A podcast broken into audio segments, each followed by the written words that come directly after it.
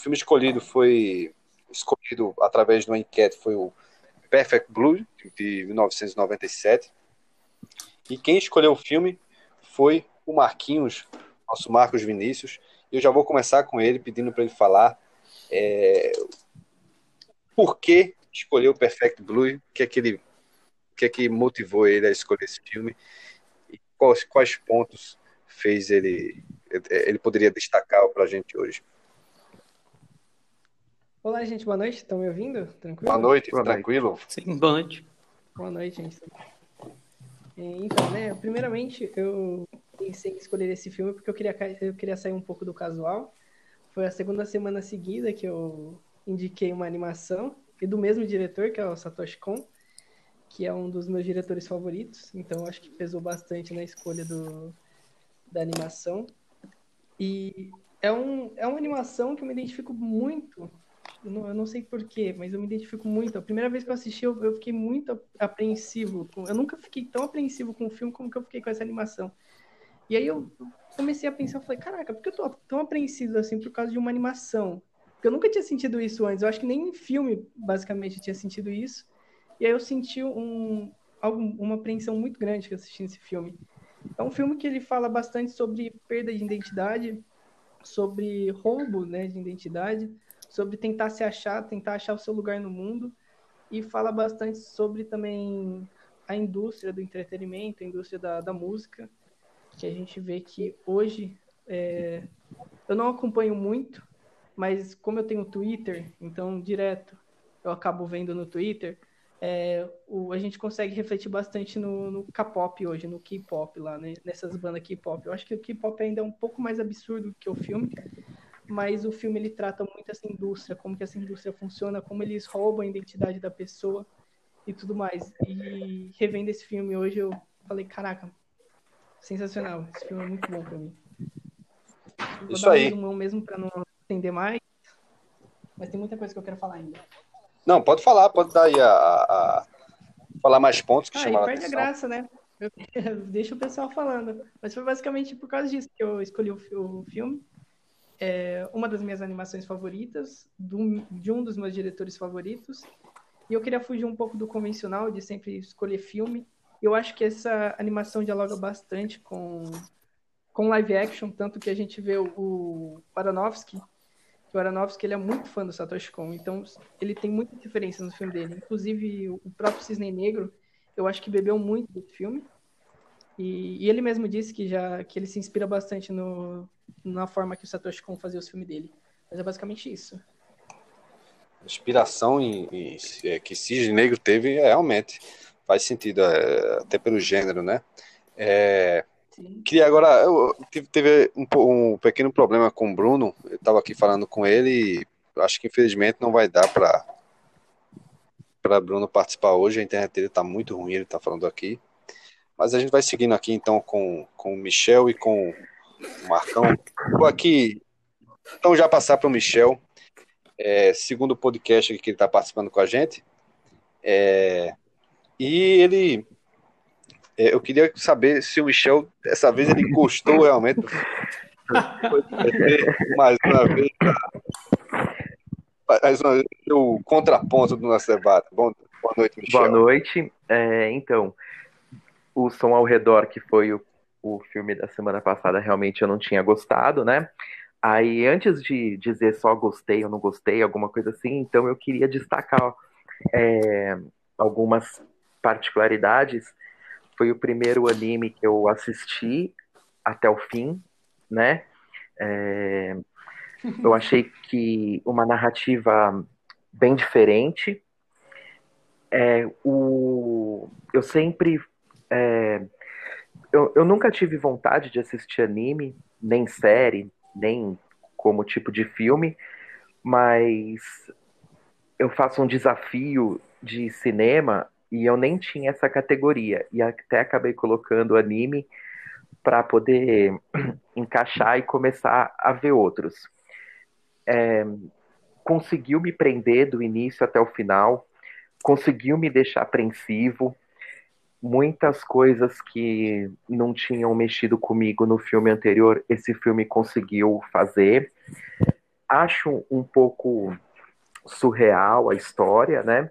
Mas acho que trata muitos temas que a gente pode ir debatendo ao longo do programa, como ciúmes, inveja, o começo da internet, né? Deu para deu perceber que o filme estava retratando muito sobre o lance é, da internet, a, a, página que foi montada, já, já era até fake, né? Então você vê que tipo, hoje em dia a gente tá, o que a gente vê de fake, fake, fake, e aquilo já era um fake naquela época, né? E também muito da relação do, de fã com ídolo, né? Onde que fica esse limite, até onde vai, até onde não pode ir. Então foi um anime que eu gostei, agora respondendo tua pergunta, eu gostei. É, vou achar interessante saber também a opinião de vocês sobre o decorrer do filme, as passagens, a personagem. Eu, é, diferente do que o Marcos disse, é, é, é tem dois Marcos, né? Mas o Marcos que falou assim, que o filme é, que ele se sentiu, é, o filme mexeu muito com ele, ele se sentiu, etc e tal. Já, e essa parte assim já, já não identifica comigo, tá? Eu, eu vejo é, como uma forma assim que às vezes eu fico me perguntando, tipo, nossa, mas como que isso acontece com uma pessoa? Como que ela tem essa crise de identidade? Como que ela se perde psicologicamente? Eu nunca passei por isso, então eu sempre vejo assim como uma coisa surreal. E aí depois a gente vê que sim, acontece, muita gente sofre de várias coisas, né? E aí, seja por depressão, que no caso do filme, por ela ter saído do grupo, ter entrado, ter feito uma cena é, forte de estupro é, como atriz, etc e tal. Então, acabou provocando aí todo esse trauma psicológico nela, na produtora dela, né, na Rumi, e aí vem aqueles outros temas. Bom, é, a princípio eu vou, vou, vou interromper por aqui para ouvir os colegas, para depois a gente continuar debatendo é, outros aspectos que eu, que eu gostaria também. Perfeito, Michel, perfeito. Eu estava aqui percebendo uma coisa, MMM são as iniciais dos participantes hoje. Interessante, né? Até para fazer uma ordem alfabética aqui é complicado. É verdade. Mas, vou aqui passar pro Marcão, para ele já também dar, dar a impressão inicial dele sobre, sobre esse Perfect, Perfect Blue. Já tinha assistido antes, Marcos? Primeira vez, boa noite. É, do Satoshi Kon só havia assistido. Eu nunca lembro se é páprica ou paprika. A, a forma que se fala. Eu falo páprica. páprica. Então, o nosso especialista aí, o Satoshi Kon, falou que é páprica, então sem problema. Cara, o, o bom de, de, de ter falado por último foi que os dois meninos antes, o Marquinhos né, e o Michel, falaram tão bem que basicamente não tem o que falar. Né, porque eles já abordaram muitos pontos interessantes. E, e eles falaram num, num, numa palavra é, bastante relevante que foi apreensivo. Cara, é, esse filme realmente te deixa apreensivo porque o Satoshi Kon é muito foda. Ele sabe muito bem manipular as, as suas emoções. Então, você acha que está vendo uma história ali é, tranquila, uma, uma, moça que quer, que almeja outras coisas. Na verdade, ela, ela, ela almeja continuar sendo cantora, né? Dançarina e tal. Só que ela acaba sendo influenciada aí por esse lado e acaba indo para o lado do, do, outra parte do entretenimento, né? Que é de ser atriz. Mas aí até aí, beleza. Você fala, ah, é isso. Só que, assim, a partir do momento que logo no início já, já colocam uma pessoa ali é, que você imagina que poderia ser um stalker, você já fala, alguma hora vai dar merda. Né? Então, assim, é, por mais que ela quisesse continuar sendo uma cantora, ela se aventura por outro, outros lados, né? Mas quando você acha que, bom, tem tudo para dar certo, porque ela já vinha de uma fama e tal, fazia sucesso, não, aí tem todos esses detalhes, né, que vão que vão permeando a história. E isso enriquece demais. O Satoshi Kon domina essa linguagem muito bem, cara, muito bem. E, e eu, eu, ia até comentar sobre o Cisne Negro, o, o Marquinho falou aí antes, e realmente eu percebi esses detalhes também. Que embora a personagem não busque ser é, perfeita, é, ela tem um pouco de, de Nina, né? Ou melhor, a Nina tem um pouco dela, né? Então eu percebi isso também, um pouco da mima. É, eu, eu, percebi nisso. E o, É, exatamente, ó, é verdade o nome. Até o nome é meio. se assemelha um pouco, né? Então, assim, o, o Satoshi Kon, ele, ele, ele, ele foi um cineasta que morreu cedo, né? Ele, tinha, ele era jovem, e, mas ele deixou muita. 46 por aí, né? anos. Mas ele deixou muita coisa. O, é. o, a origem do, do Nolan também foi basicamente uma, uma inspiração para a origem. Então, assim, com relação à história, eu acho que tem muito o que acrescentar, porque os meninos falaram muito bem sobre. É, então, eu gostei do filme, respondendo sua pergunta, a primeira, primeira vez que eu, que eu assisti esse filme. Legal. Eu vou já é, passar então aqui para Michel, é, para ele falar um pouquinho sobre o que, que esse filme conseguiu prender, no sentido de tecnicamente, assim, vamos, vamos dizer, o que é que fez esse filme te prender? Tá, realmente assim, é, em primeiro lugar, eu acho que quando foi com um minuto de filme, eu dei uma pausa e fui ver se era esse mesmo, né? Porque eu falei, nossa, uma bandinha cantando, né? Bom, o que... eu falei, caramba, será que foi isso? Aí depois. Então, como. Acho que todo mundo fez. a me prender pelo seguinte, tá? Sendo bem sincero assim e prático. Nessa primeira cena que ela tá cantando, logo a gente vê que tem uma, um, uma meia dúzia de moleque que vai aprontar ali, né? Que tá ali para aprontar. E aí você fica. O, o, ser humano, assim, ele fica torcendo para que, tipo, não, não aconteça nada de mal, não apronte, deixa rolar o show, né? E aí, pá, eles aprontam. Então isso eu achei legal, já saiu de um lugar comum. Tipo, sim, eles aprontaram, né? Alguma coisa já aconteceu, já saiu na porrada com esse, com aquele, etc e tal.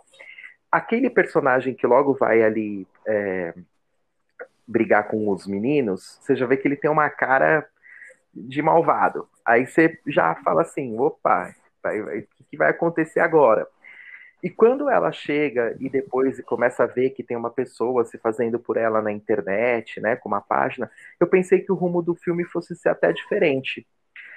E então isso começou a me prender para saber como que o diretor ia fazer. Ele começou a juntar sonho com realidade com o filme que ela estava fazendo.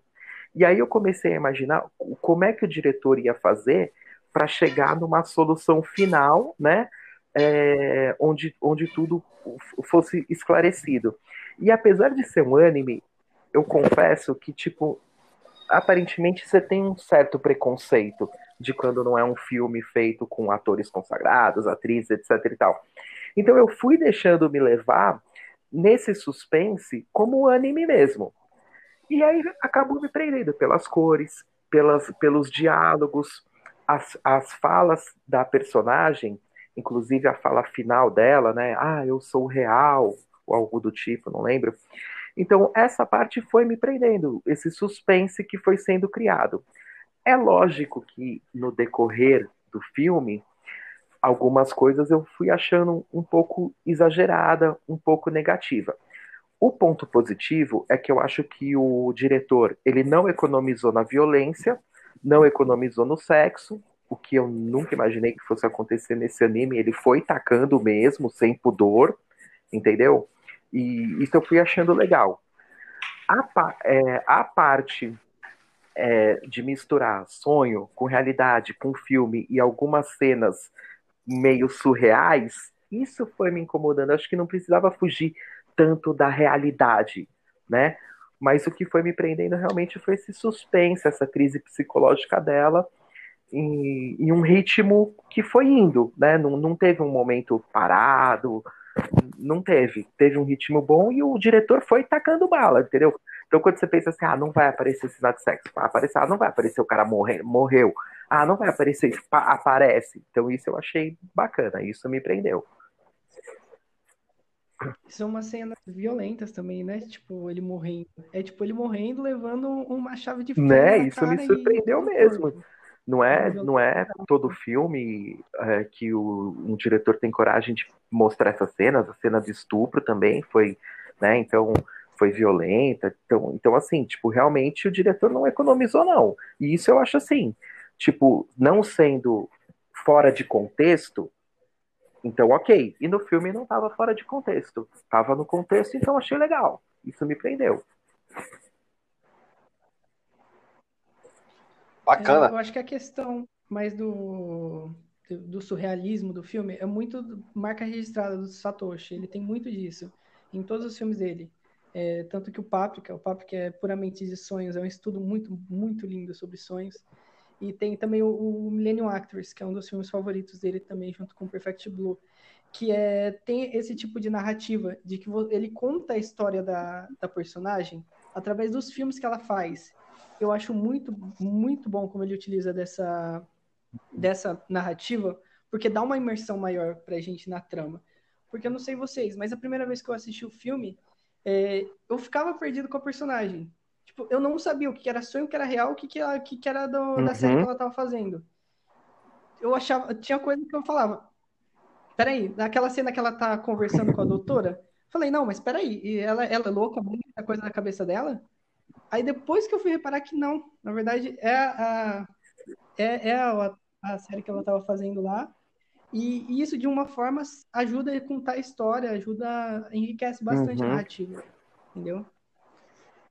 Bacana. Então, já é, é, continuando esse, essa, esse tema aí sobre misturar o sonho, a realidade e o filme, né, as tomadas de um filme, ele faz isso bem tecnicamente, através de, de vários jacó, com a montagem magnífica. Eu já vou passar aqui para o Marcão perguntando se, se foi feito para ele, assim, se, se foi feito na dosagem correta, essa mistura, se em algum momento incomodou.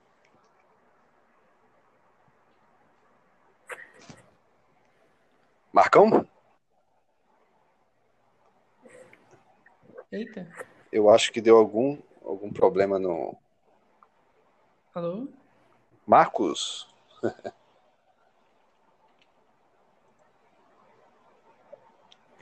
então, pessoal, é...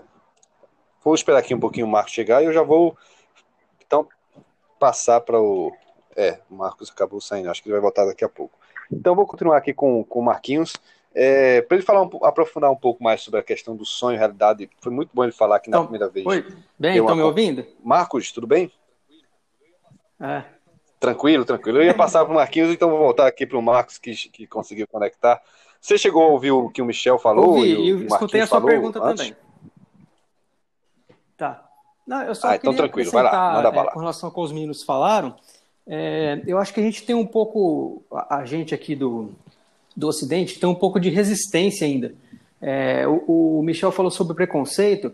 Eu acho que é mais ou menos essa linha mesmo. A gente não é acostumado com esse tipo de filme. É, a gente é bombardeado com animação da Disney, onde você tem aquela receita que não muda. Né? Eles fazem um filme bom, um filme ruim ali, mas é a mesma receita. Então a gente, quando se depara com um anime dessa violência, é, eu, eu acho bem interessante, mexe com a gente. É, então, já respondendo a, a, sua pergunta, eu acho que é mais ou menos nessa linha. É, eu, eu, eu, gosto muito, gostei bastante da, da montagem do filme, que eu acho que é o, acho que é o carro-chefe do filme, sabe? Porque é onde ele consegue mexer com a sua mente, sabe? Que, o que, que eu estou vendo? É, e, e esse, esse estranhamento de você imaginar, pô, isso aqui que eu estou assistindo é a realidade ou ela está imaginando? E aí, quando você acha que ela está imaginando e é a realidade, essa confusão mental que, faz, que, que te causa, além dela ser proposital, ela é relevante, porque ela, ela te tira do lugar comum, sabe? Você é, é, é tão acostumado a assistir filmes onde já te dão tudo mastigado, que você basicamente não tem que fazer esforço para pensar, sabe? E quando você se depara com, com obras assim, que, que, te, que te mexam, tanto é, uma forma de pensar de maneira diferente mesmo, eu acho que é muito relevante. E até pelo fato de elas serem mexerem muito com a cabeça, pode ser que algumas pessoas tenham alguma resistência também. Entende? Porque elas não estão acostumadas com esse tipo de informação. Então, eu acho que nesse sentido, é, tanto a violência gráfica quanto a, psicológica que a, que a personagem sofre, ela é muito, ela é crucial, sabe, para o filme, mas o, o carro-chefe mesmo é a montagem. Você falou do, dos raccord, né? Cara, é, é sensacional. É, é uma, ele domina a linguagem, assim, muito bem, o Satoshi Kon. Eu respondi mais ou menos sua pergunta aí, porque depois eu saí eu fiquei meio confuso. Não, é isso aí. Eu respondeu, tranquilo. Uhum. Eu vou continuar contigo então, para que eu vou alternar a ordem aqui. E eu, eh, assim, o filme ele nunca é sobre, sobre apenas uma história, né? Ele sempre conta algo mais. Geralmente, né? nem todos os filmes. A gente sabe que tem uns filmes que não, que não, não atravessam essa parede. E acho que Perfect Blue é assim, ele passa, ultrapassa essa parede de, de ser apenas uma história de uma mulher e, e, quer passar alguma mensagem. E Perfect Blue, sobre o que é esse filme de fato? Que, que ele, qual é a mensagem que ele quer passar? Acredito que é a, a, a busca da gente de. Porque assim, todo mundo, pelo menos imagino eu, né, almeja ser reconhecido. Nem, não que seja é, a nível mundial, mas reconhecido, tanto no trabalho quanto em casa, sabe? As pessoas elas, elas querem ter um valor e elas querem que as pessoas, é, no convívio delas, é, deem, deem algum sentido a, a esse valor, as valorizem, entende? Então, eu acho, pelo que eu peguei mais ou menos ali, que é mais ou menos isso. A pessoa ela, ela, ela busca o seu espaço, mas como? Espaço aonde? O que, que eu quero ser? Mas isso que eu sou é realmente o que eu quero ser? É, é, falando no caso da menina, ela, ela gostava, claramente ela gostava, principalmente no começo, quando ela está na mesa com, a, com, com o rapaz e a moça, que eu esqueci o nome agora, é, em que os dois estão conflitantes, né? Não, ela tem que ir para a carreira de, de atriz, a outra não, ela tem que continuar cantando. E nisso ela vai tendo é, flashback dela, dela cantando. Então, quer dizer, o que ela queria ser era realmente cantora. Mas, de repente, ela também almejava outras coisas. Mas não necessariamente atriz naquele momento, mas foi para onde ela decidiu ir. Falou, não, eu vou, então pronto, acabou. Então eu acho que é essa busca, sabe, de você buscar, é você encontrar o seu espaço, o seu lugar e o seu reconhecimento. Porque enquanto ela era cantora, ela fazia parte do trio, ela tinha o seu espaço, tinha seu valor, todo mundo amava ela.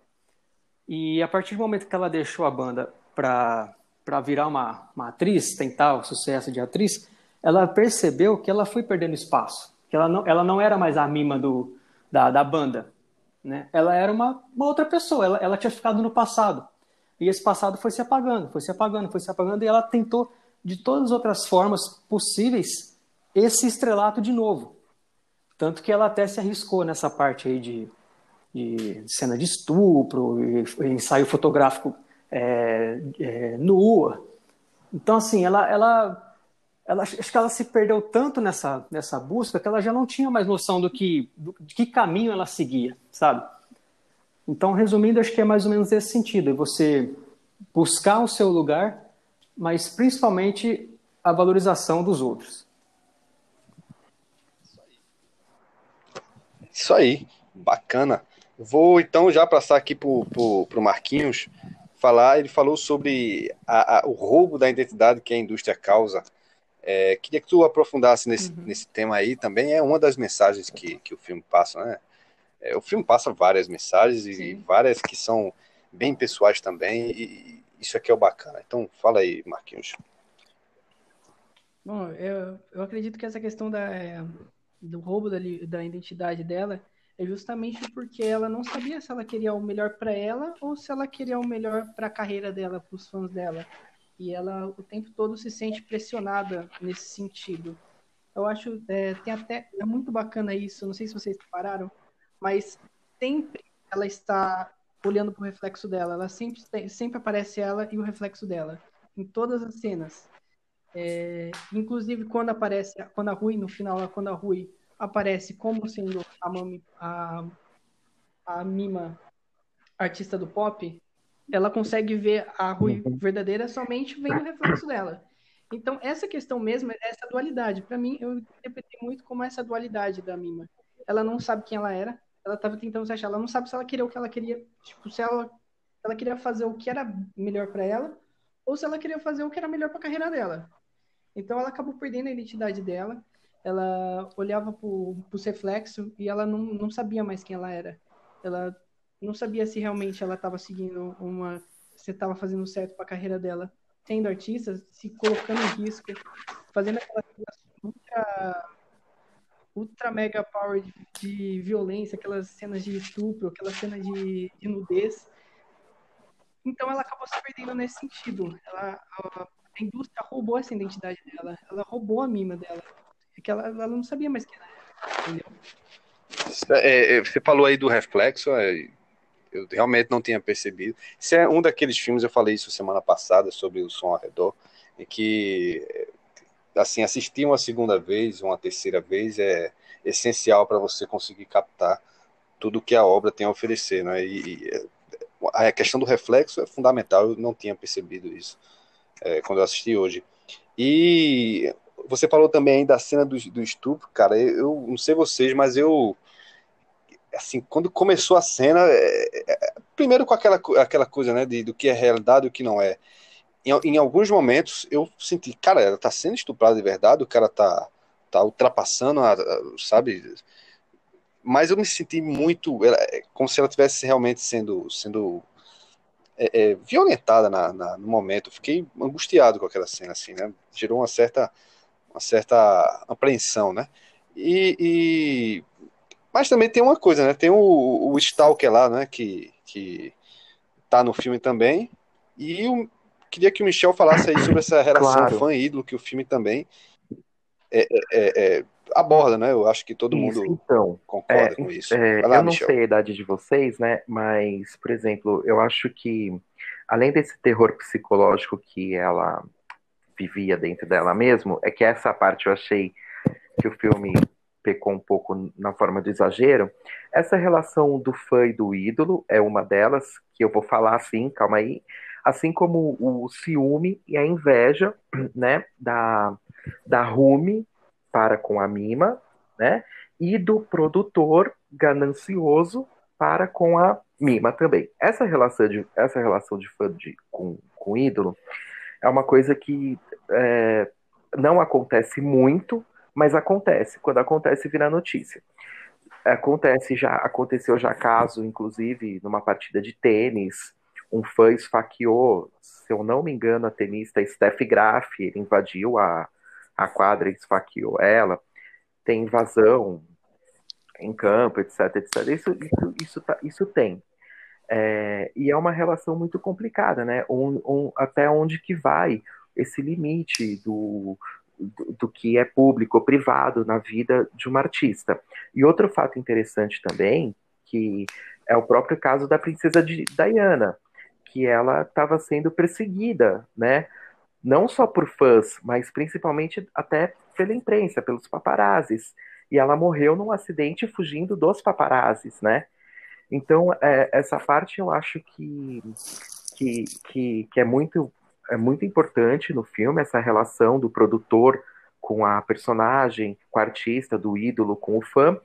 E logo no começo do filme, ela cita, ela faz uma citação a um outro filme, que é o filme O Silêncio dos Inocentes. Não sei se vocês perceberam que ela fala a história de um cara que pega as mulheres e vai cortando a pele dela, a pele delas porque quer fazer um vestido é, para ele. Vocês perceberam isso? E esse filme é O Silêncio dos Inocentes. Eu também não reparei, não. Então tem essa. Caraca, nem tinha percebido. Mas tem. Tem não. então.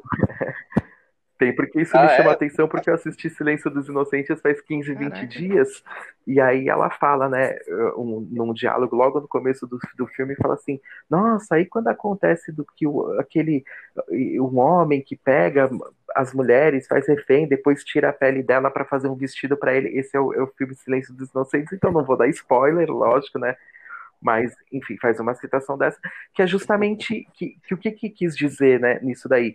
É, o outro, um se passar pelo outro, né? Então foi o caso da Rumi se passar pela Mima. Então, essa questão do ciúme, da inveja, só um detalhe, a Rumi no começo, ela é uma mega protetora, né, da Mima, né? Ela quer, ela quer o bem dela, o bem da Mima, quer seguir uma carreira que, que seguisse uma carreira normal, ela vai contra o produtor. Só que ela acaba sendo influenciada pelo produtor. E ela vai matando, ou ela, ou o Stalker vai matando todo mundo é, que está fazendo a Mima uh, sair da, da, da, da, carreira de cantora para ir para a carreira de atriz, que é o produtor que morre, é o cara do filme, é o, enfim, morreram três ou quatro aí, né? Então acho que além desse terror psicológico, a mensagem que o filme quis passar é essa relação do ídolo com o fã e do de quem está à sua volta, né? No caso lá a produtora, tipo se fazendo passar por, por ela, né?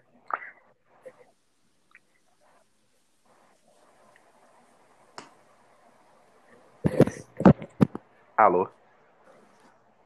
Eu. Alô, Michel? Acho que o Hugo. Oi, Hugo. Pode. É, é porque parou para vocês aí também? É, terminei. Ele terminou de falar. Essa parte. Ele terminou aqui. Tá ok. Ok.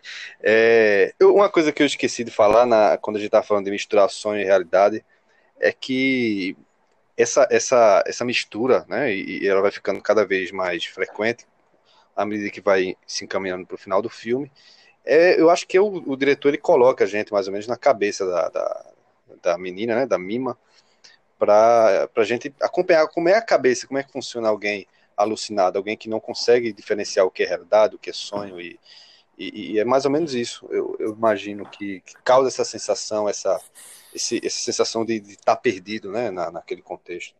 É, não sei se vocês concordam e vocês ah, podem então deixa eu falar aí, já sobre falar isso rapidinho, cima, prometo ser curto, porque esse é um, um, único aspecto que eu achei negativo, tá?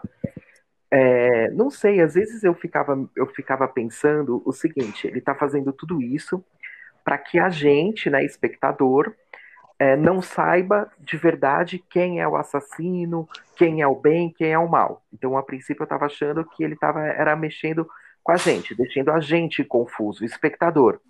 E aí você vai vendo que não, que na verdade quem tá. Você tá entendendo o filme. Quem tá totalmente confuso é a personagem, né? Tipo, porque eu, teve uma hora que eu parei para pensar, falei assim, opa, calma aí, eu tô entendendo o filme, começo de novo, continuo, né? Então, na verdade, não era eu que estava confusa, era a personagem que estava totalmente confusa. E aí que eu acho que nessa parte exagerou um pouco. A partir do momento que a gente não, come, não consegue saber direito o que, que é o filme, o que, que é o filme lá que ela estava fazendo, o que, que é o sonho, o que, que é verdade, o que está acontecendo, o que, que não está, o que, que é só fruto da imaginação, é um grau de piradice e loucura da personagem que eu acho que extrapola um pouquinho. Essa parte acho que extrapolou um pouquinho, poderia ter sido um pouco mais contida, mantendo todo o suspense, claro, mas eu fico me perguntando assim: será que eu, se chegasse num grau de paranoia total, eu ia olhar para uma mulher como a Rumi, né, gorda, velha, assim, assim, assado, e ver eu de outra forma? Então, assim, isso não entra muito na minha cabeça, essa parte, né? Por isso que eu acho que é, isso foi um pouco exagerado. Mas gostei do desenvolvimento e do terror psicológico que ela viveu. É, minha opinião é essa. Essa, essa, que, essa questão mesmo da Rumi no final aparecendo como ela, né, como ela artista pop, é, eu acho que entra muito no que eu falei mesmo do roubo de identidade. É, literalmente ela roubou a identidade dela de artista pop por aquilo que ela ficava feliz, entendeu? Então eu acho que entra bastante nisso como essa indústria rouba sua identidade, faz você ter que entrar nesses, uh, nesses quadrados que façam uhum. você ser dessa forma, entendeu? Você é um produto. Você é um produto, você não é um ser humano. Você tem que fazer o que dá dinheiro, seja ser atriz e uhum. fazer uma cena de sexo, ou seja ser uma cantora pop. Entendeu? E o, esse final dela vendo mesmo a Rumi como a como a personificação dela na época que ela era artista pop, entra nessa questão do roubo. Eu vi como isso, né? Eu vi como sendo essa Bacana. De, de roubo de identidade. É isso aí. Eu, eu, eu confesso que eu, eu, eu tô um pouquinho aqui com o Michel, porque eu acho que é legal ele fazer essas junções, né? Esse, esse através do racó, é, é, do corte, né? Às vezes você acha que está na realidade e de repente corta. Isso é muito bacana, porque assim eleva o filme num patamar diferente, artístico, estético, e, e, até em termos de história, né? Agora eu acho que no final ele, ele, ele, ele aumenta muito a dose, ele erra, ele pesa demais a mão, Porque eu acho que quando ele faz muito isso, esse, essa questão do corta, ele perde um pouquinho a confiança do espectador, né? Assim, será que aquela cena é verdadeira ou não é? E aí, muitas vezes a cena é verdadeira, é até importante, uhum. mas você está sempre esperando um corta ali na frente. E, e, e, quando ele faz isso de forma reiterada ali no final do filme, incomoda um pouco. Agora, é claro, eu estou falando aqui como a, assim, a, a, primeira visita ao filme. Eu acredito que numa segunda visita ao filme, é, é com um pouco mais de atenção, já, já imaginando, talvez essa, essas questões incomodem menos. E eu vou passar aqui então para o Marcão, se ele quiser completar isso aí que eu falei, ele pode completar. E também se ele quiser entrar aí na, na questão do cisne negro, cisne negro, que, que Marquinhos e os dois Marcos falaram, né? Seria bacana para para assim que momento assim lembrou muito e também falar abordar qualquer questão que eu não tenha perguntado tá. pode ficar eu... à vontade eu gosto do lance do desculpa é, do o filme dentro do filme né porque a gente está presenciando a história dela da Mima mas ela é, paralelamente ela está tentando se tornar uma atriz e está gravando então através desses desses da montagem a gente presencia um filme dentro do filme né? E aí a gente, a gente tem, o, o, Michel lembrou, o Silêncio dos Inocentes, então a gente tem um filme dentro do filme dentro do filme. Né? Porque ela está fazendo uma, uma, uma, puxando ali uma, entre aspas, uma homenagem a um filme de serial killer, que é basicamente o que vai acontecer depois, né? E aí já tem o filme que ela, o filme que ela participa e o filme que a gente presencia, que é a mente dela. É eu, eu, eu gosto desse, desse lance. É, tem, vocês falaram aí que a, que a mão ficou um pouco pesada no, no final. Eu, eu concordo porque realmente você chega uma hora que você não sabe o que você está vendo mais. Só que, por outro lado, é, é proposital, porque a, a mente da, da, personagem principal está tão é, maluca, perturbada, essa é a palavra exatamente, Perturbada, que ela, né? ela, ela, ela duvida de, dela mesma se ela realmente matou alguém. Ela chega a um ponto em que ela fala: Nossa, será que eu que fiz? Né? Então, assim, eu, eu consigo até fazer um, um, paralelo com um filme que surgiu depois desse, que é o Cidade dos Sonhos, do David Lynch. Não sei se vocês assistiram, é, mas, enfim, vou, se alguém não viu, eu preciso falar, pra, então vou dar um pequeno spoiler. tá, caramba. O, o nome em português já entrega um pouco o filme, tá? Mas é, é, interessante porque tem uma hora que duas mulheres estão ligando para uma terceira, que seria uma delas, e ela vira e fala assim: Nossa, é estranho ligar para si mesma. Né? E depois você vai ver que na, lá na frente, por que, que ela falou isso. Então, eu acho assim: ele nesse filme ele consegue te dar pistas do que pode acontecer lá na frente, pra, assim, que justifica todas as duas horas antes que você viu, que não era o que você imaginava, por exemplo. Entendeu? Então, eu, pode ser que o, o, Satoshi Kon tenha pesado um pouco a mão nisso, de você chegar ao ponto lá do terceiro ato, a cena do atropelamento e tal, e cogitar, e se, e se perguntar, sabe, aquilo realmente é real? Ou não é? Vai, vai ter esse corte que o Hugo falou? Não vai ter? O que aconteceu? Né? Então você fica um pouco meio perdido nessa, nessa realidade e ficção. É, sobre o cisne negro, é, dá para a gente fazer bastante paralelo mesmo. Inclusive, o, o, Marcos aqui falou sobre o nome, né? Eu falei aqui do cisne e nem me liguei no nome da moça. Que uma é Nina e a outra é Mima. Então já parte por aí. Aí depois você tem o personagem principal que é totalmente perturbada. Vou usar a palavra do Hugo. Totalmente perturbada. Né? A, a Nina do, do Aronofsky, ela, ela com certeza ela tinha um, ela tinha um distúrbio ali. Ela, ela não era uma pessoa, entre aspas, normal. Né? Ela tinha um, um, distúrbio e ela buscava a perfeição. É, a Mima aqui ela não busca a perfeição, ela busca no reconhecimento e essas crises de identidade que vocês já, já citaram. Mas ele tem muito disso. É, alguém falou alguma coisa aí sobre ser real?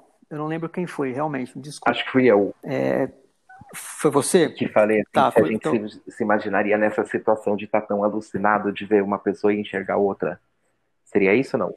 E acho que sim, acho que sim, mas acho, acho que alguém falou alguma, a palavra real, alguma coisa assim. Eu não, não lembro, mas, é, mas faz sentido também. É, por que, que eu estou falando isso? Porque no final do Cisne Negro, ela buscava tanta perfeição que a, a, a, última palavra dela foi, a última frase, né, foi eu fui perfeita.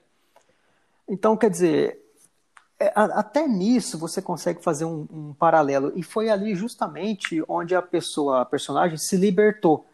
Que foi, a gente pode discutir se houve uma morte ali ou não, mas foi basicamente o que aconteceu com a Mima e a, e a moça que eu sempre esqueço Rumi. o nome aqui. A, a, a, isso, a Rumi. A Rumi. Porque ela, ela teve que, no caso, a Rumi teve que morrer ali, né? Como, como stalker e tal, para que a, a Mima renascesse. É, em contrapartida, a gente pode discutir se no final do Cisne Negro houve realmente uma morte propriamente dita para Nina renascer, ou se no caso ela se doou em prol da obra, né? Então acho que dá para a gente fazer muitos paralelos aí, mas principalmente a, a, mente da pessoa, onde ela já confunde, chega um ponto que ela confunde realidade com ficção, é, e a gente embarca nessa, porque a gente está vendo a partir do ponto de vista dela, a narrativa dela. Então não tem como você é, é, se identificar, é, assim, é, se identificar no sentido de deixa eu me localizar onde eu tô, sabe? Chega uma hora que, que tudo fica confuso, e, mas eu acho que é proposital. Então acho que seria mais ou menos nessa linha. Uhum. É, é, por isso que assim, é uhum. é complicado às vezes você dar, dar, uma nota, porque por isso que eu falei assim que é, uhum. eu, deve, eu, eu, teria que ver outra vez, né? Porque ou essa técnica, ela pode, é, é, ou essa técnica, não, essa, esse momento, essa decisão do diretor de pesar a mão propositalmente, e eu acredito que tenha sido proposital, ele vai fazer você voltar, é, se você voltar não, você é, é, traçar essa, esse, essa, você conseguir entrar na cabeça da, da mulher uhum. e da, da, da, mima, não é?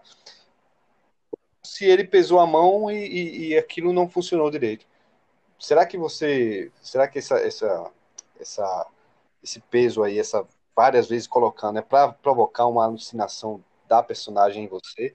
Então isso aí, nas, é, revendo o filme na segunda vez, eu acho que, para mim, eu conseguiria é, é, perceber melhor. É, então já vou aqui passar para Marquinhos, é, só para ele completar aí essa questão do, do Cisne Negro, que também citou o Cisne Negro, e ele citou mais do que isso, ele falou sobre o diretor de Cisne Negro como uma referência, tendo Satoshi Kon como uma referência. Queria que falasse mais aí, Marquinhos. Sim, eu acho que o Marcos falou bastante, falou basicamente tudo, falou muito bem. É, tem muito disso. Eu vejo, eu traço um paralelo da Nina com a Mima. É, as duas, por mais que uma queira a perfeição, a outra queira essa aceitação, ela queira essa esse estrelato, ela, as duas elas acabam se perdendo no, na cabeça delas. As duas elas ficam perdidas. É, faz muito tempo que eu vi Cisne Negro, inclusive. Mas eu sei que no Cisne Negro também tem algumas cenas que tipo a gente não sabe se é verdade ou se não é. Tem esse lance também de, de eu sei que é menos, é bem menos, uma dose bem menor que o Perfect Blue. Eu acho que até por ser uma animação, ele até consegue causar isso pra gente. Porque se fosse no, no live action, acho que até ficaria mais perdido, as imagens ficariam mais perdidas. E eu acho que, ou por ser uma animação, acaba abrindo esse leque para o diretor, para ele tem, dar essa exagerada, entendeu? É, e a questão do, do Aronofsky, ele sempre falou que foi muito fã do, do Satoshi e sempre teve ele como inspiração. Também tem muitos takes tem muitos takes de fotografia do. Como que é o nome daquele primeiro filme? Eu não, eu não tô te ouvindo. Não primeiro, segundo. Oi, agora eu tô. Alô? Estou ouvindo? Como segundo é o, Requiem para um Sonho. Do, do Aronofsky, que eu acabei esquecendo. O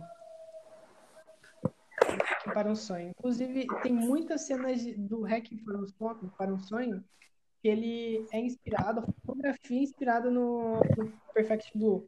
A cena do, do, banheiro, tem umas cenas do, da, da, personagem com os prédios atrás.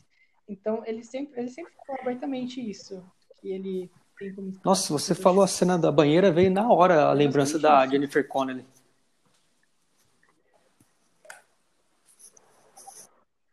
Sim, então...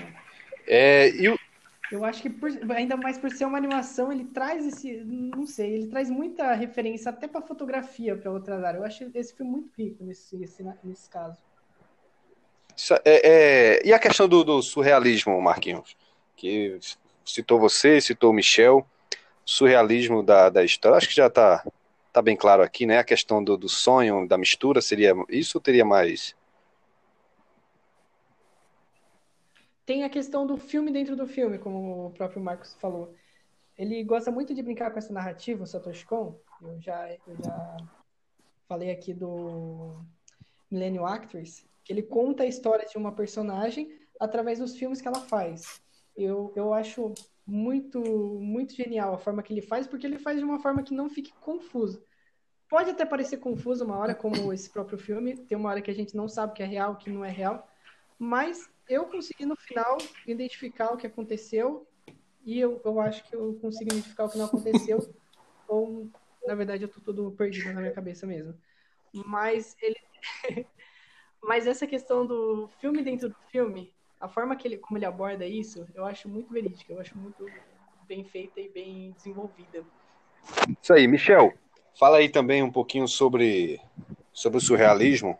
É, você falou sobre ciúme já, sobre a inveja, a relação fã-ídolo, mas o filme ele tem uma coisa que eu acho que é, é, pouca gente falou aqui, acho que ninguém falou na verdade, é sobre o início da internet.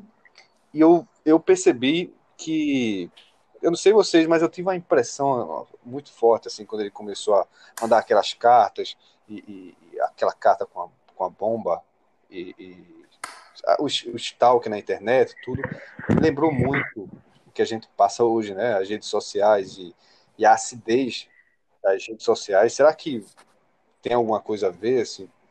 O filme é de 97. Eu acho que Será que hoje. Um pouquinho maior. É, Como? bem maior. Eu acho que até é. hoje é um pouquinho é, maior. É. O assédio na internet é muito. Então, eu, algumas Exatamente. comparações que dá para fazer com hoje, com hoje, no, meu ponto de vista, assim, realmente 97 era quando a internet estava começando, né? E no começo você vê que ela achou, entre aspas, bonitinho né? Alguém, ai, alguém me acompanha, alguém sabe o que eu faço, tudo. Você vê que hoje em dia isso é crime, né? A internet, é, nos países europeus principalmente, nem tanto ainda no Brasil, mas já tem muitas leis que foram feitas é, para a internet, né? Para o uso, para a regulamentação, etc, etc e tal. E naquela época não, nem, nem se pensava nisso, né? A comparação que eu acho que dá para fazer com hoje é, são duas coisas também. Uma outra que eu estava pensando o seguinte: o Japão é um país que tem um, um, um índice alto de suicídio, né? E muitos suicídios no Japão acontecem quando porque as pessoas elas não elas não correspondem àquilo que elas esperam. Né? Então, por exemplo, normalmente isso acontece até com empresários que são mal sucedidos ou políticos que são pegos cometendo crimes, eles preferem se suicidar do que enfrentar, por exemplo, é, uma prisão ou um julgamento, né? Então, então como, como? Isso, isso, John Ha, né? E, e a personagem, na minha opinião, ela tava, tava à beira de um suicídio, né? Sei lá, tava à beira de um suicídio. É, e, e, também é uma analogia, que, é uma comparação que dá para se fazer com o mundo atual essa questão da internet, como eu disse, né? É, é uma coisa que na época que estava começando, um, um diáriozinho era extremamente bonitinho. Hoje em dia a gente sabe que o, o quanto de mal pode se causar para a vítima, né? Seja ela conhecida ou principalmente desconhecida, né? É, e eu também tinha citado a relação, além da internet, o fake, né? Que, que, tipo, acho que o cara inventou fake, né? Tipo. Mas enfim, eu, eu, eu pensei que o, o filme ia se dar muito por conta dessa parte, dessa relação, né? Da, do cara se fazendo passar por ela, tudo. Aí entrou a Rumi na história e encaminhou mais pra Rumi, né? Então, então não deu para não deu para ver muito como que seria, só fica na nossa imaginação, como que seria se fosse o homem, o, o principal vilão. Lógico que ele também era, né? Mas acabou, acabou virando a Rumi, né? Você vê que o cara tinha acesso a todos os lugares que a, que a atriz estava, então de uma outra forma ele, ele entrava em tudo quanto é lugar, hoje em dia também tudo isso é muito mais regrado, né? Enfim, acho que a comparação que dá para se fazer é mais com relação a, essa parte de suicídio, essa parte de, de, de ser quem você é e o comecinho dessa, dessa relação aí de, de fã ídolo através das redes sociais. Ah, a questão do surrealismo, vamos lá também, para ser bem curto. Por exemplo. E a questão do surrealismo? Tem, são poucas cenas que não precisavam ter daquele jeito. Então vamos supor, ela tá com a mão na varanda, com todo o corpo para fora, se segurando ali só pelos dedinhos, a outra tenta dar cinco facadas, erra, tipo, e aí ela pega e dá um mega pulão para um prédio do outro lado, sei lá, tipo, aí a outra pega, vai e pula também.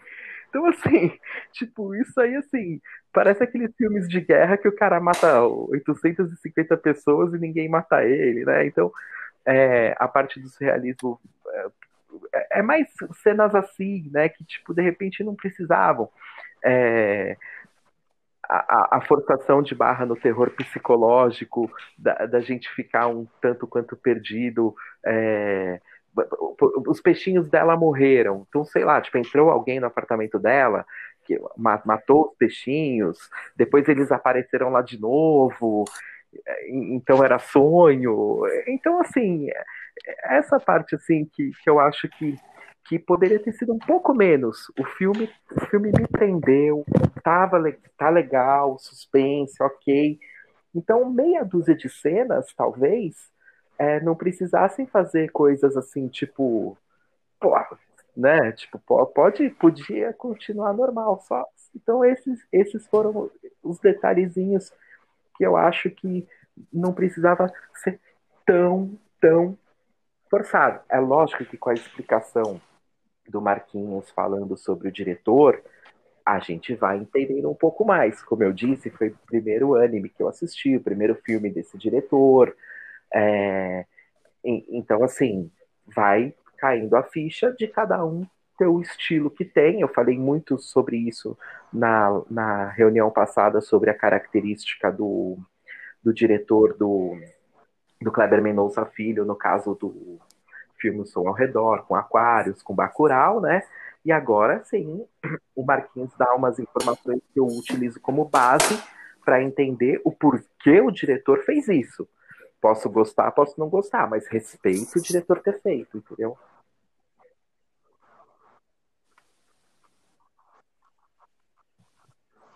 O, Marquinhos ia falar aí, eu, eu, sem querer interromper, pode completar aí, Marquinhos.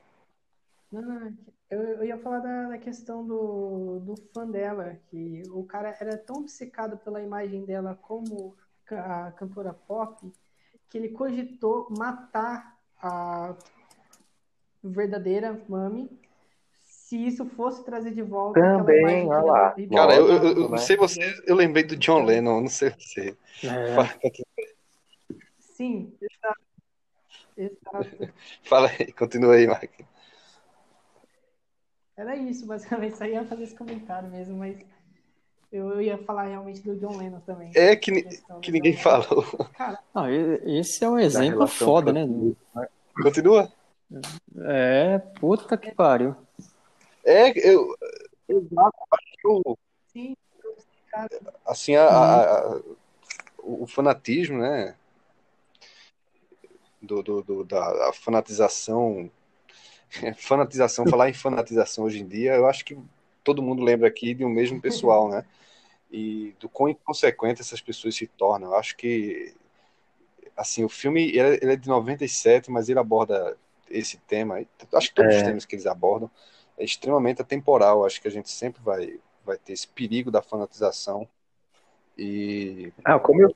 Assim, a inconsequência do. Ah, como eu sou viciado, por exemplo, em futebol. Mas, é... tipo, a gente vê. Pode falar. Mês sim, mês não. O jogador sendo agredido pela própria torcida, que antes é fã, agora é ídolo. Nas redes sociais, os fãs atacam os ídolos. Assim, ó, tipo, é, é postar uma coisa que o fã não pensa igual, né? E aí tem um ditado também que eu aprendi, não é nem um ditado, que é mais ou menos assim, né? Não queira conhecer o seu ídolo, tipo, como pessoa. Tenha seu ídolo só como, só como um mito mesmo, porque às vezes você também pode conhecer o seu ídolo como pessoa, né? E se decepcionar, e você vai ficar pensando, porra, eu era fã desse cara, tipo, puta cara besta, ignorante, enfim, né?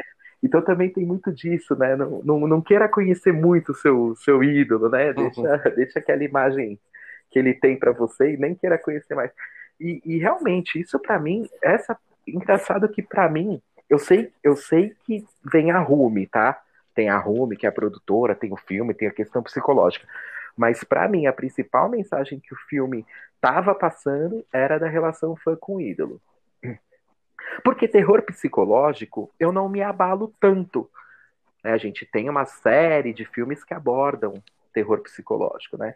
Essa relação de fã com ídolo realmente foi uma mensagem que me, me chocou mais e, eu, e por isso que eu tava torcendo para que o filme seguisse essa linha. Depois, ok, foi para outra linha, beleza.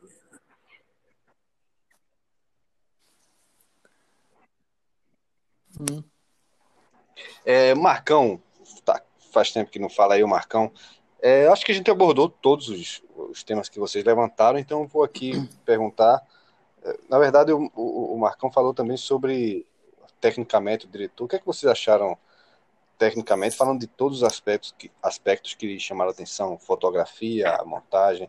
É, o Marcão falou sobre a montagem já, né? Mas é, tenta aí Eu acho falar interessante, sobre outros aspectos é, legais. Que o, o Marquinhos tinha chamado a atenção para o estilo do diretor e o, o Michel complementou. Eu acho que passa muito por essa questão sabe? A gente tem que. É, é, como você assistir um filme do, do Edgar Wright, por exemplo. Tem aquela montagem alucinante, é, cheio de plano detalhe, cortes muito, muito rápidos, e aí você. É, de repente não está acostumado com aquele estilo, mas é o estilo do diretor. É, assim como o Satoshi Kon.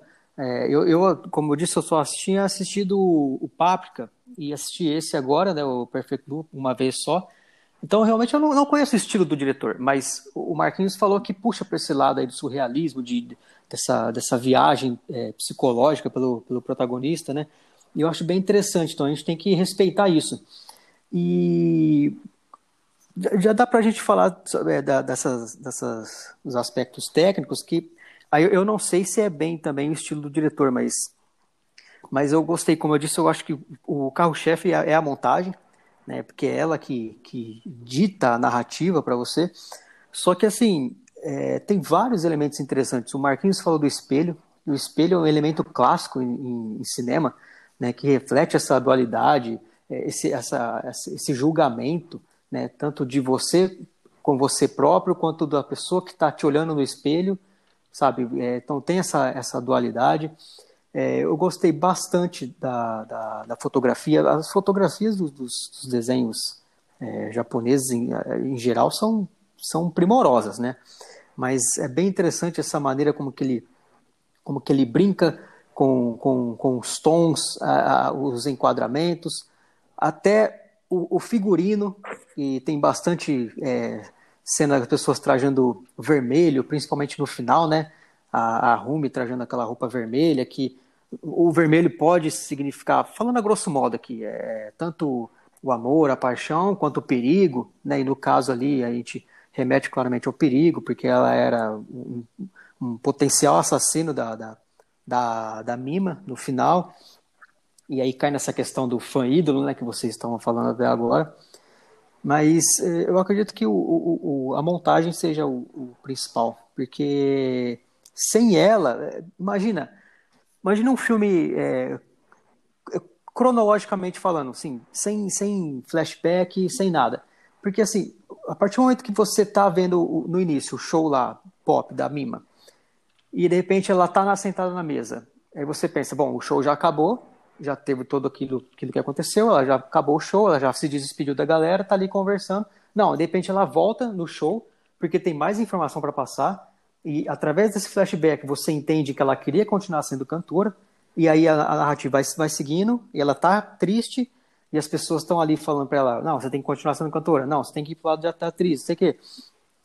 E, e, isso vai rodeia todo todo o, o, entorno dela ali.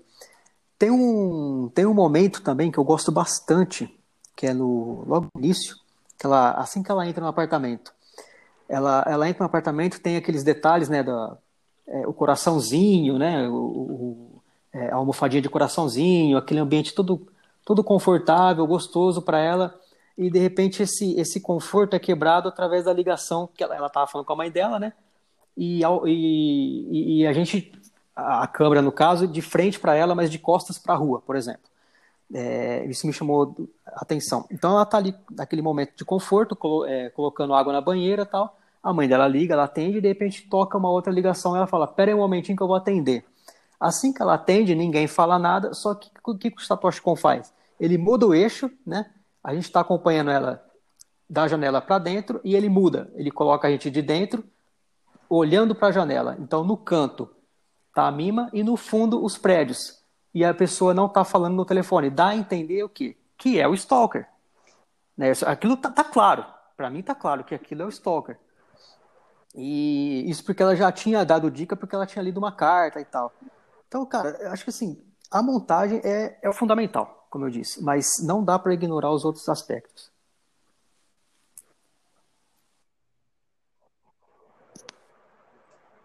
É, é, engraçado aí, eu, eu tô aqui com o filme aberto no mudo, né, obviamente, e enquanto você falava e explicava hum. essa questão da mudança do eixo tudo, eu tava acompanhando aqui, realmente é fenomenal. Ele sai do, do da, daquela, mostrando ela pro guarda-roupa, pra porta do banheiro, e quando ela atende a ligação, no já. momento que ela atende a ligação, que ela fala alô, e ninguém responde, já, já troca o eixo e tá mostrando aqui dois apartamentos. Se olhar direitinho aqui, tem um que parece ter uma cabeça lá no fundo, mas aí é. pode ser. Pode não ser. Você já fica alucinando, né, já, cara? Fica... É um detalhe muito. é muito doido. É. Mas é fantástico. E outra coisa também que me chamou a atenção em relação à fotografia também é que o apartamento dela tem muito vermelho. É, é um tom é mais avermelhado os móveis muito vermelho, a, o cartaz, a borda do site da internet. Assim, então, como você falou, o vermelho ele pode indicar paixão, uhum. amor, é perigo e violência, né? Também, é, assim, sangue, essas morte. É, e aqui claramente está indicando, ela está rodeada de vermelho, ou seja, ela está assim, rodeada de, de, de perigo constante, né? É, eu acho que essa sinalização que o diretor coloca é fantástica também. Vou passar aqui então para o Marquinhos também, para ele falar sobre alguma coisa que não, debateu tecnicamente também, que chamou a atenção, ou aprofundar. Falou do reflexo, se quiser aprofundar também na questão do reflexo, é, pode falar aí, Marquinhos. É, então, é, claramente tem essa questão do raccord mesmo, que é muito utilizada de desses cortes rápidos e tal, esses cortes que você não sabe se é sonho, se é realidade. Eu, eu, eu sou muito fã de, de animação japonesa. Não de anime em eu, eu gosto do, do traço japonês. Eu acho muito, sabe, muito carinhoso o jeito que eles fazem os traços. Tanto pode ser, sei lá, no, no Naruto da vida, como um filme do estúdio Ghibli. Eu acho muito, muito bacana. Eu sou muito fã disso, de, do traço deles, não necessariamente dos animes, mas eu gosto muito dos traços da, dos, dos filmes japoneses. Então isso para mim é algo que chama muita atenção, que é algo eu estou inclusive fazendo agora uma maratona do estúdio, dos filmes do estúdio Ghibli.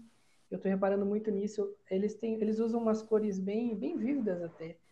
Por mais que não seja tão vívido assim, é, sejam umas cores mais, como eu posso dizer, mas assim, não, não sei dizer, mas ele, eles gostam de usar muito vermelho, eles usam muito azul, eles usam muitas cores vívidas nesse sentido. O próprio Viagem de Shihiro, a roupa dela é toda vermelha, que é a roupa da, da capa.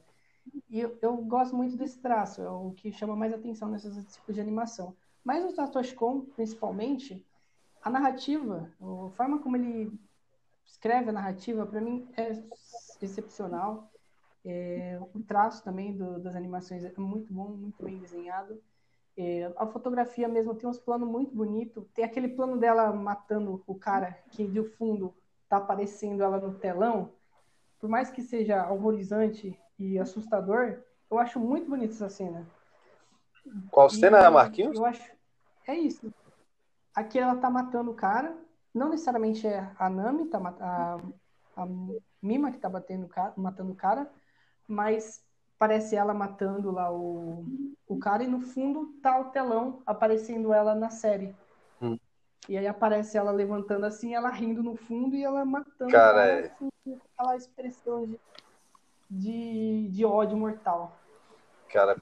São esses, são esses pequenos traços no desenho que eu acho. Eu não sei se vocês têm, têm, se tem como hum. vocês dar uma passadinha no grupo aí rapidinho, no grupo do filme que eu joguei uma imagem lá. Eu estava aqui passando no filme enquanto eu escutava o Marcos, e ele falando sobre, sobre os planos, sobre o estudo uhum. e tudo, é, sobre é, como é interessante fazer é, essas coisas, e, e me chamou a atenção esse plano, cara.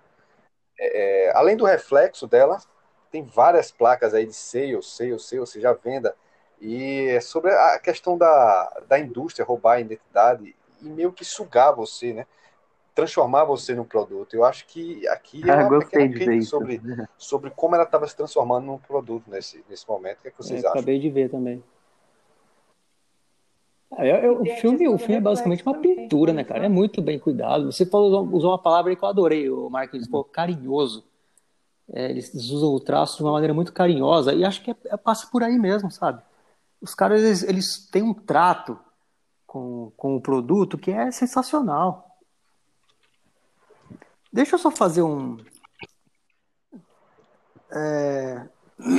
Tem uma, tem uma cena que eu acho interessantíssima, que é quando a, a Mima tá, ela tá já naqueles conflitos dela e o Satoshi Kon faz uma montagem ali. Ela, ele, ele, ele coloca ela lembrando de quando ela fazia sucesso e, e, muitos muitos flashes, muita gente fotografando, filmando, um monte de gente pá, pá, pá, pá, pá fotografando e tal.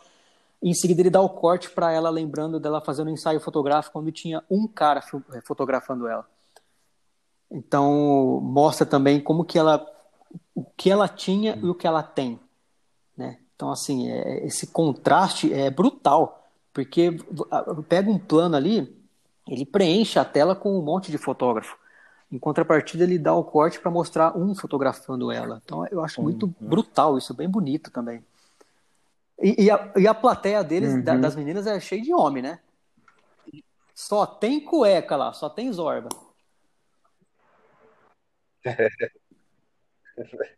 Verdade.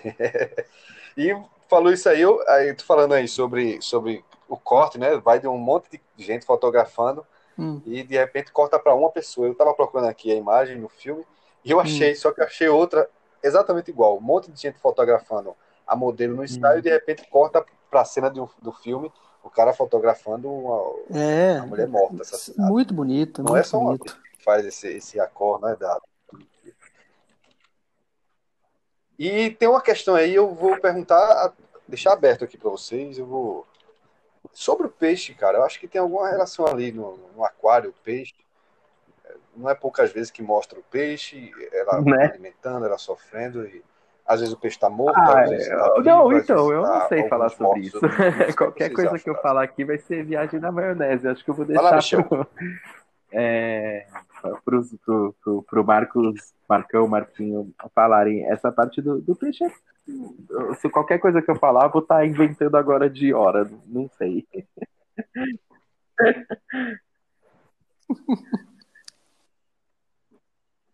Não, mas, mas assim, ah, tem a parte... que, que passou na, na hora? Porque acho que a, a interpretação do filme então, ela é totalmente individual. Que é o seguinte, tá né? eu, eu gosto de peixe. Eu não tenho nenhum bichinho de estimação. Eu sempre falo que Qual se é tivesse seria peixe. Mas enfim, é, peixe, eu, eu realmente eu, eu não sei. Eu, eu posso estar vendo assim que tipo, eu não vou lembrar exatamente de como vem no decorrer do filme, em qual parte que vai aparecer, para imaginar que tipo, sim, o peixe estava vivo, na verdade, quando ela viu que estava morto é porque já era sonho, ou se não, tipo, quando o peixe está vivo é porque ela está bem, quando está morto é porque ela está mal, não sei, eu não sei, realmente eu não sei fazer nenhuma associação dessa parte do, dos peixes é, com, com, com ela. Mas É, tem, tem, tem uma. Não. Pode falar aí, E agora eu, eu, eu, nem sei quem falou na verdade, mas como era Michel que tava falando.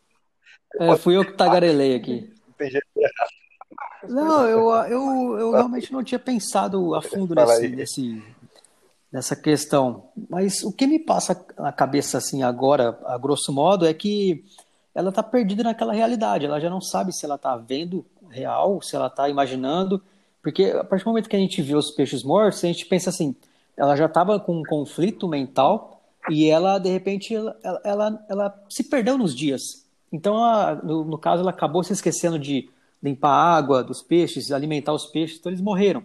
Só que depois eles estão vivos, mas parece que não são os mesmos peixes, na impressão, não sei. Já me perdi nisso também. Mas eu acho que passa meio por isso, sabe? Por essa questão. É, é, chega um momento em que ela, ela, ela já não sabe o que é real, é. o que não é real. E a gente também embarca nessa. Mas, sabe, é difícil a gente chegar a uma conclusão. Eu acho que é difícil, mas pode passar por essa questão também de dela já estar tá nesse conflito e dela ver que realmente eles morreram porque ela se perdeu nos dias, não cuidou dos peixes, ou se aquilo que ela viu que eles estavam mortos ela não estava vendo, ela já imaginou. Não sei.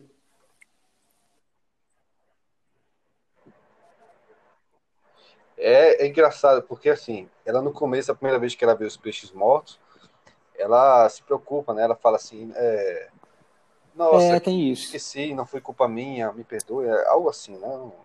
Hum. É, nessa hora eu tava assistindo em inglês. Aí, que foi no começo do filme. E aí tem outro momento que já tá lá no final do filme, aqui uma hora e oito, é, já próximo de acabar, ela atende o telefone, tá lá, os, os peixes estão todos parados. Parados, assim, a imagem está congelada. E aí corta para a cena do, do, cara morto, sobre o tal que é morto, volta para ela, ela olha os peixes e vê alguns vivos, outros mortos. E ela mostra meio que uma assim a expressão dela não muda, ela não, ela tá assustada, continua assustada, olha para a foto dela Homem. e de repente aparece a é, hum. esqueci o nome da, da, da outra, como é? Rumi, Rumi. Aí aparece a home nesse momento. não sei se, se, se, tem alguma coisa a ver, se ajuda.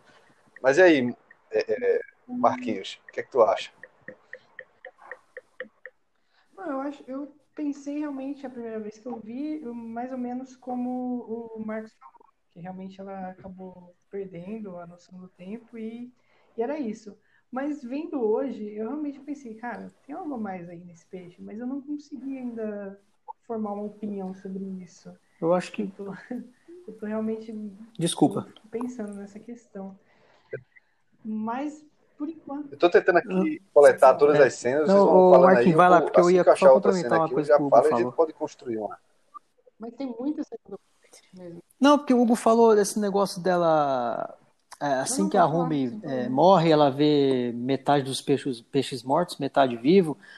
De repente pode ser Paralelo. Esse, é, é, uma uma, exatamente, com a, com, a, com a metade dela, assim, a metade que a metade que estava perturbando ela não vai perturbar mais, porque tem uma hora que a, a, não, a caso... Rumi fala para ela, é, você vai parar de... A Rumi não, a, a moça que dividia o, a cena com ela, ela falava assim, você vai parar de sonhar logo logo.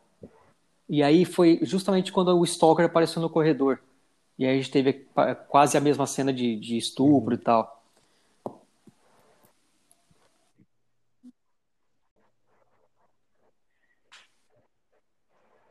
Aí, tava passando aqui a, a, cena, né? E logo depois dessa cena que ela tá no carro, ela chega em casa, adivinha o que acontece? Ela se ajoelha no aquário, hum. os peixes estão todos mortos, ela começa a chorar, joga todas as coisas dela fora, assim, os ursinhos, cai na cama e quem aparece? A Rumi aparece.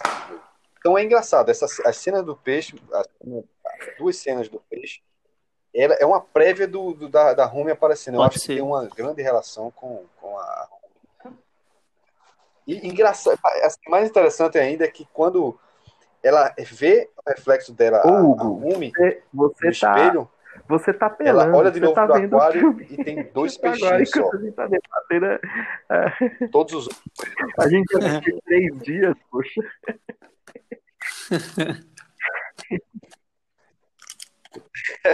Não, mas é pra. É... é pra ajudar na cena do peixe. O Hugo tá encabulado com vez o eu vou peixe. deixar pra ver o filme Tem durante alguma coisa ali que eu não peguei. Eu sou um peixinho. Claro, muito. o, o, o Bolsonaro. Era isso, Fala aí, Marquinhos. eu é Ó, o especialista no Satoshi Kon falou que é só um peixe. Então, Hugo, é esquece a, a- Ah, não, eu acho esquece que a teoria da conspiração, esquece tudo.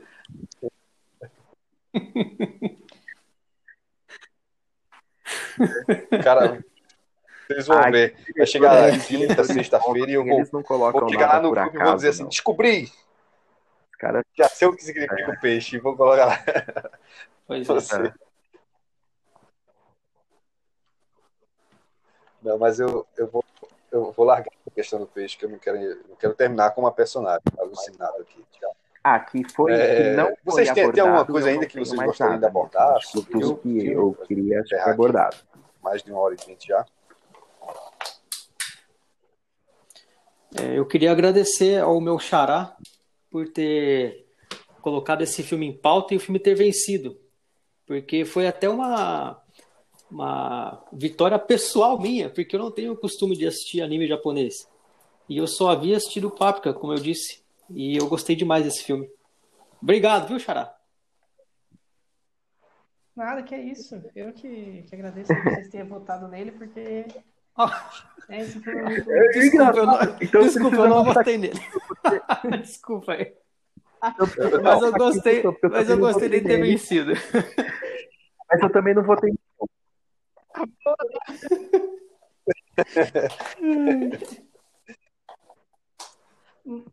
É, Eu também, eu também não Ó, votei então, nele. E eu, eu, com três nisso, pessoas cara, que não votaram nesse filme, eu vou começar a aí, apurar esse voto. É. Não, mas o, o, o Marquinhos fez uma belíssima eu campanha filme lá no outro no grupo. meu na, na minha última indicação eu já tava fazendo. Exato, Ô, cara, cara. exatamente. E, e eu também. assim, Esse filme me despertou um grande Hum. interesse. Eu não assisti nenhum filme do diretor, né, nenhum Páprica, que é bem conhecido. E eu vou assistir a, a filmografia dele, que é pequena, né? São quatro. É, infelizmente. Ele tem uma série, né? E tem um, um filme que tá para sair, tá anunciado aqui. É o Yumi um Miro cai, eu não sei ler japonês, então. Tá aqui anunciado. Deve ser muito louco. Bacana, bacana. E, e, assim, agradeço também a, a indicação. Assim, agradeço todas as, as, as indicações que venceram, que eu tive a oportunidade de assistir o filme, porque só filmaço, desde Class, né? É, Clássico foi o, foi- o Class foi o único que consegui participar até estreia hoje, de um além pod- do Perfeito. É, foi a pior estreia, o pior filme de estreia, né? Foi um filme. Assim, mas, assim, o, o debate foi ótimo. né? É, é, acho que é assim, esse, esse sadismo de meter pau no filme é, é- é bacana também. Eu vou procurar indicar um filme ruim pra, pra relembrar o Class. Certo. Mas só filmaço. Eu, inclusive, eu agradeço aqui também a participação. E a nota, né? E já vou encaminhar aqui pro final, então, já. Vou, Tá. vou pedir É aqui só para deixar claro que eu não votei nele, mas eu também não votei no meu. Porque como o meu eu já vi, É, Dá uma nota. Então eu o queria Michel. ver um tá? que eu não tivesse visto. lá, Michel. Mas, é, que nem o Marcão, primeiro anime que eu vejo. Pontos positivos do filme: a narrativa do filme, o Uhum. diálogo. Acho que algumas palavras que ela fala, algumas frases que ela fala são muito marcantes. É, o filme conseguiu me prender do início até o fim, tá? É, o nó que dá no cérebro quando é, a gente fica meio perdido, ele depois vai se costurando de uma forma legal durante do meio para o final, então também ok. A temática é boa, apesar de ser confuso de acompanhar. Outra coisa que eu gostei é que deixam interpretações abertas para o final, né? não precisa te dar aquele final mastigado, ok? Só não consegui é, ver assim como tipo nota 10, né? Eu sou muito difícil de dar nota 10 para filme. Considero uma nota muito boa é, para quem está conversando comigo pela primeira vez, que é o caso do Marcão e do Marquinhos. Acho que no som ao redor eu acho que eu dei 3. e para esse filme E para esse filme eu dou um 7,5. É, é uma nota, assim, acima da média, tá? Para mim a média é 5, e esse filme tá bem acima da média. É uma notaça, é, né? Pra, pra... E, e, e eu também tenho que fazer das palavras do Marcão as minhas. Acho legal ter participado do grupo com vocês, porque vocês indicam um filme que eu nunca chegaria e iria lá assistindo nada. Então, acho legal essa variedade, bacana ter pessoas diferentes indicando coisas diferentes. Gostei de assistir, me acrescentou coisas. O, o filme mexeu comigo, ok, bacana. E é um 7,5 assim, muito honroso. Não considere nota baixa, não.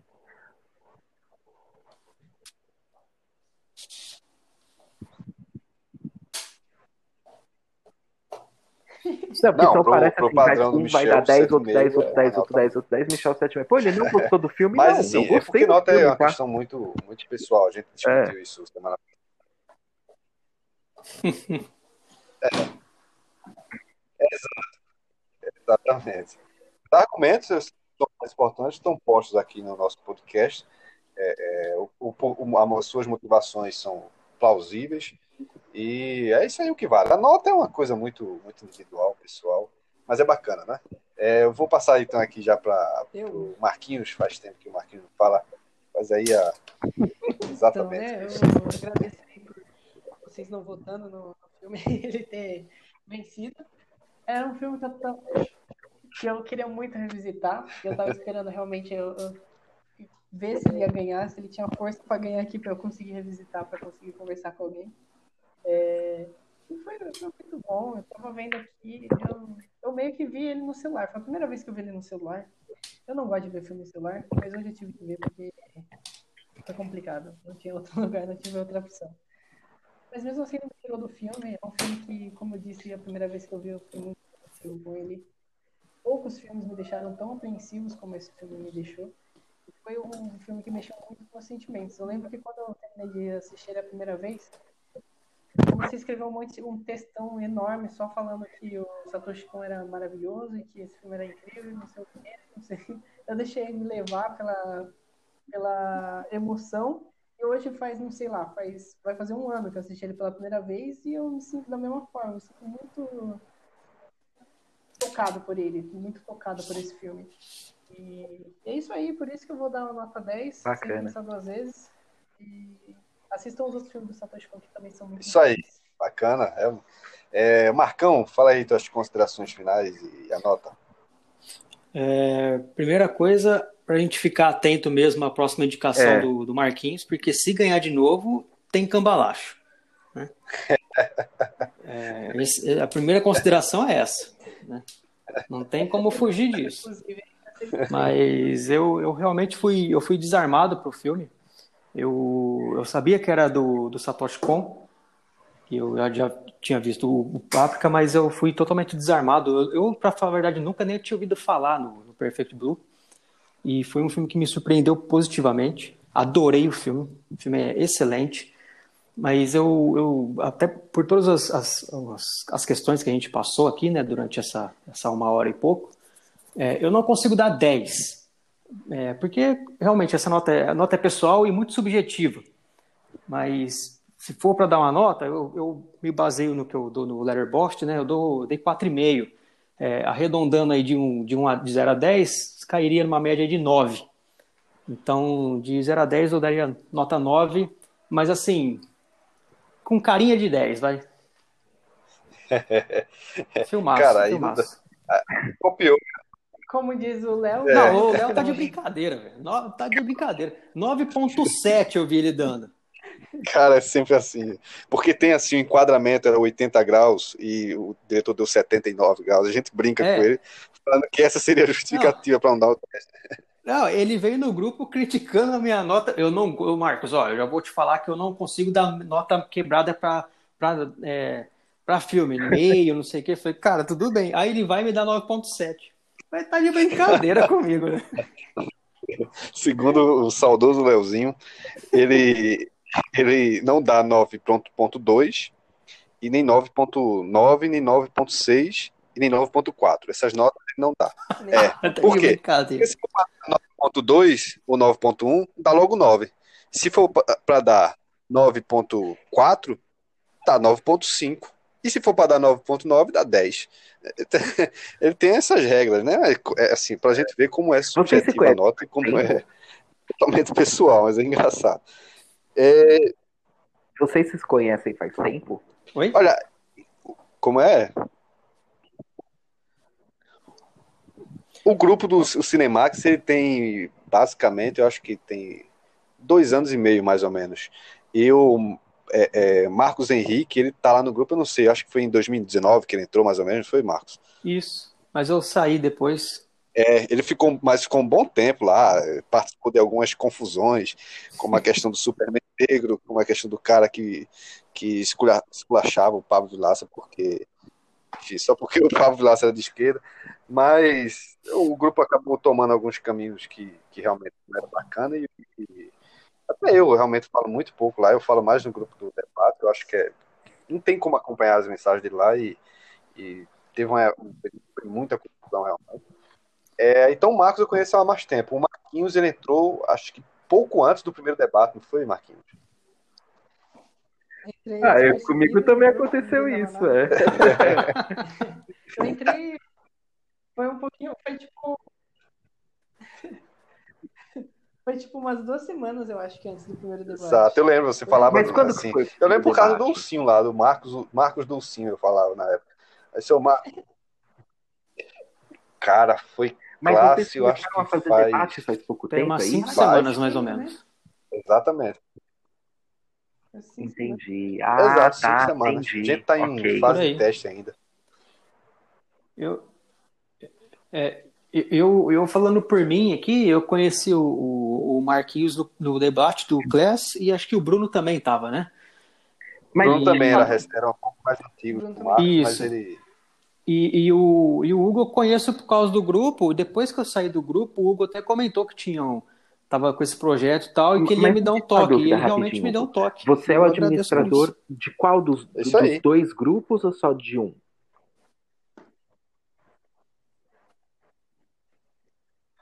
O, o, grupo do Cinemax é interessante essa história, porque o grupo do, do, do cinema. Eu vou É, mas eu vou deixar, eu vou deixar essa parte aqui. É, ele foi feito por outra pessoa. Eu já entrei em contato com ele e tudo.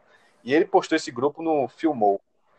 Pouco tempo depois que ele postou, eu entrei é, no grupo, participei e tudo. E de repente o grupo começou a. a vir, tinha pouca gente na época, se chamava Resenhonatos é, nunca entendi esse nome. É, e comecei a entrar muito spam, muito spam. Então o dono abandonou o grupo, ficou eu e mais três pessoas. E eu acho que, assim, eu e essas três pessoas falaram: vai acabar o grupo, vamos tentar ajeitar aqui, expulsar esses spams, mudar o nome, fazer uma coisa bacana. Porque sempre entrava muita gente, passava pouco tempo e saía. E eu ajeitei, gente ajeitou o grupo, colocou o nome e tudo. Nossa. Todas essas pessoas que me ajudaram a colocar o nome do grupo já foram embora também. É. E o grupo cresceu muito, assim, sem eu perceber, sabe? O convite, nunca mudei o convite, sempre mesmo. Sempre renova as pessoas, eu acho interessante. É, mas a, o membro mais antigo, assim, fora eu, é, é o Guilherme. E aí, para criar o outro. Calazans, ele tá lá desde o começo, assim, desde que eu entrei também. Pouco depois ele entrou. E esse grupo aqui é recente, o grupo do debate foi, foi também acho que pouco antes. Saiu de uma ideia de falar sobre Cidadão Kane. Não, não. Esse grupo é um, bem antes de Class. A gente fez um debate ainda. A loira. Cara, eu esqueci o nome do filme. É... Blonde. Era um filme antigo. A gente fez o debate, mas a gente fez por texto. E não, Blonde, Ven é, Blonde Venus é o nome do filme, de 1932. Um bom filme, aliás. E a gente fez o filme por texto, que não deu muito certo por texto. A dinâmica ficou bem assim, devagar e não foi quase explorado o filme. É, depois a gente começou a mandar áudio e tudo. E aí eu marquei o Class, para fazer o Class.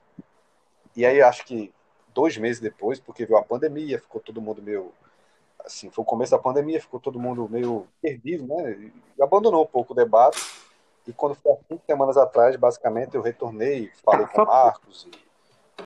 Então, eu achei o filme, eu gostei muito do filme.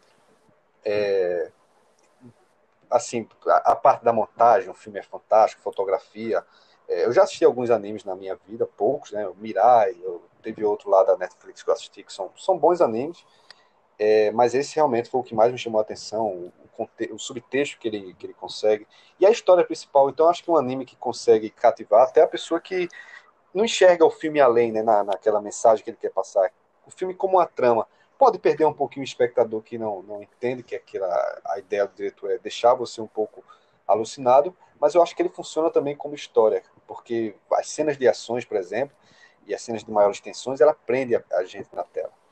É, mas eu ainda tenho uma, uma, pequena ressalva com, com, essa, com essa pesada na mão dele no final, é, porque acho que foram duas ou três seguidas que foi o corta logo depois da, da cena, então meio que ficou assim, meio, meio batido aquilo no filme. É, mas é uma, um incômodo muito pequeno, minha nota é exatamente igual a, a de, Mar, de Marcos Henrique, ah. é 4,5, né? Seria 9, então, na, na, escala de 1 a 10. Uhum. Mas eu acho um filmaço. E, talvez se eu ver de novo eu achar que essa parte aí foi ficou melhor do que do que não tê-la, eu mudo minha nota para 10, já aconteceu algumas vezes isso. Mas, por enquanto, 9. Na escala Richter, 9. Ah, né? bacana. Na escala Richter, 9, exatamente. Beleza, é isso beleza. aí. Notas, notas altas aqui. Então a gente. É, 10, 9, 9 e 7,5. É, na escala Michel. É. Na escala Michel, 7,5. Ah, né? Se a gente for converter para a minha escala, eu acho que seria 9,5 também. Né? Vamos... mas, mas, é isso aí. É um bom filme. Vou pedir para vocês indicarem depois também um filme para a gente próxima semana aqui tá, tá se Deus quiser, debatendo mais um filme e quem sabe um filme bacana como esse, tá bom? Obrigado aqui a todos, ao, Mar, ao Marquinhos, acabou caindo a conexão. Obrigado, Marquinhos. Marcão, um Michel. Espero ver vocês nas próximas, nas próximas semanas. E é isso aí. Eu.